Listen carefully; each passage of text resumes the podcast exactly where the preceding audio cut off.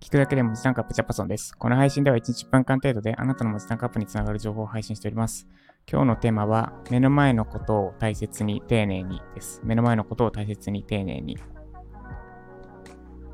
なんか、理想の自分とか、2年後とか、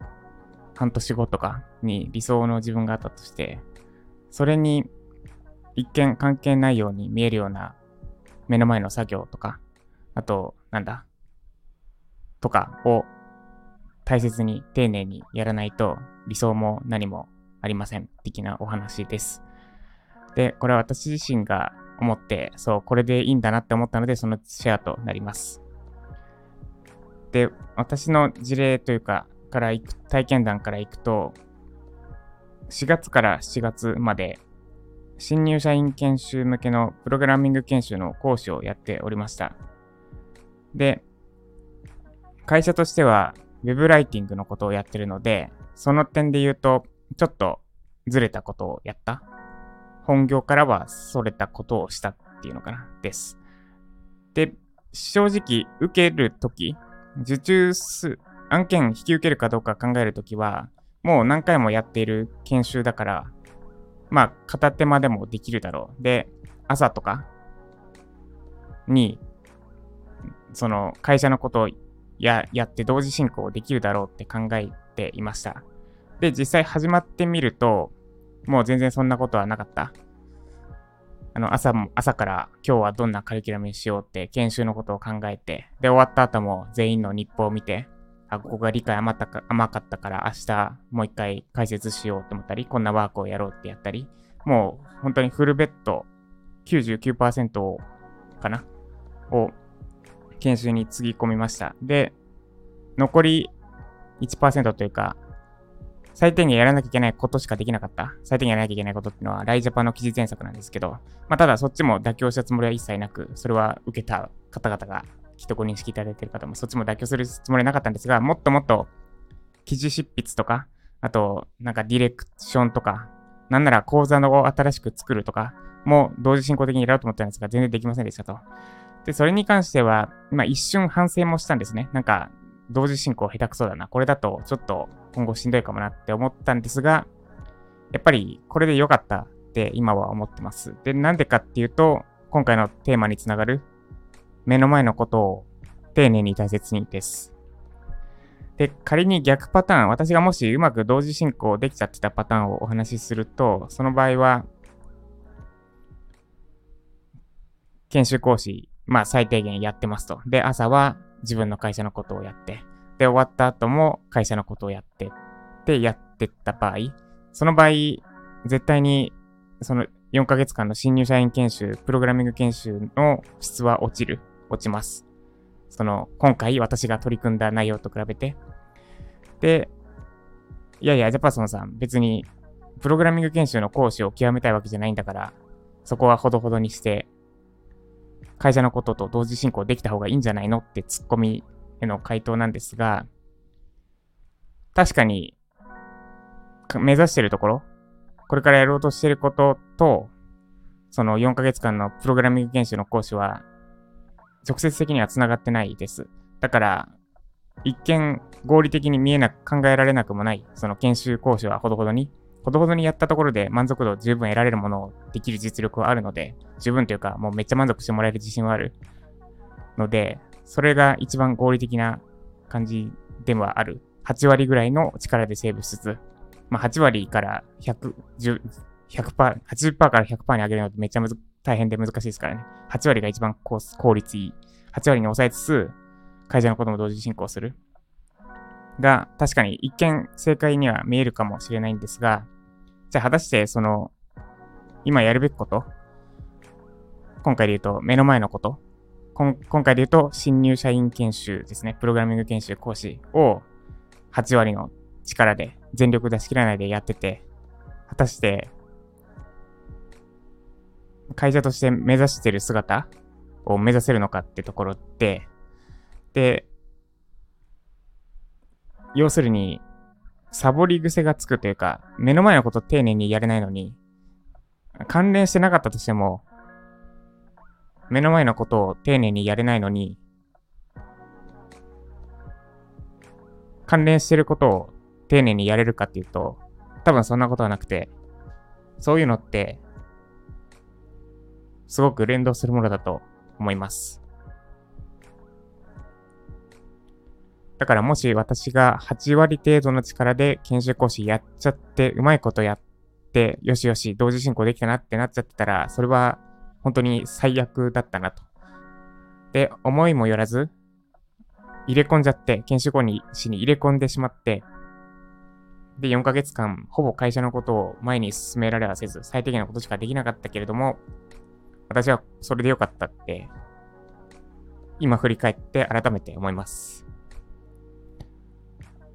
終わった後、10日間寝込んだけども、それも踏まえて、それぐらい入れ込んでやれてよかった。し、今改めて会社のことをフルベッドでできるようになった時に本気で入れ込める。です。だから、で、何が言いたかったのかというと、目の前のこ、結論はもう言ってるんですが、目の前のことを大切に丁寧にです。で、まあ、ウェブライターに関連して言えば、文字単価2円を目指してるとして、現状が文字単価、例えば0.5円ぐらいだったとします。で、確かに文字単価2円を目指すために勉強、直接的に関係しそうなのは、文字単価2円を目指すために勉強したり、あるいは添削を受けたりすることで、文字単価、今受けている0.5円の案件を頑張ることは、一見直接的には感じられないかもしれないですけど、その目の前の単価0.5円、理想とは離れてるかもしれない案件を適当にやってたら、間違いなく文字単価2円の案件は延長線上にはない。他で頑張って目の前のこと適当にやってるようではきっと遠ざかっていく一方だと思います。で、ウェブライター関係なく、関係なく言えて、例えば本業でなんかお仕事されていて、副業でウェブライターやってる場合にもう独立したいからで本業を凄まじくいい加減にやる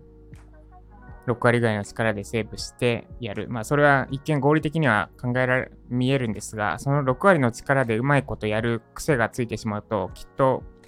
ウェブライターとして記事書くときにも、うまいことやろうとしちゃうと思います。で、うまいことやろうとしちゃうと、うまいことやろうとしても、文字単価2円ぐらいなら正直目指せると思うんですが、そこから先がなくなる。結局、いずれチャット GPT に取ってかれるような記事しか書けなくなって、とチャット GPT に取ってかれるようなウェブライターとしての価値しか自分として提供できなくなってしまいます。だから、ウェブライターとしての今やっている案件にしろ、副業で、ゆくゆくは独立を目指して副業としてウェブライターやっていて、その本業にしろ、目の前のことを丁寧に大切にやりたい、やりましょうで、私は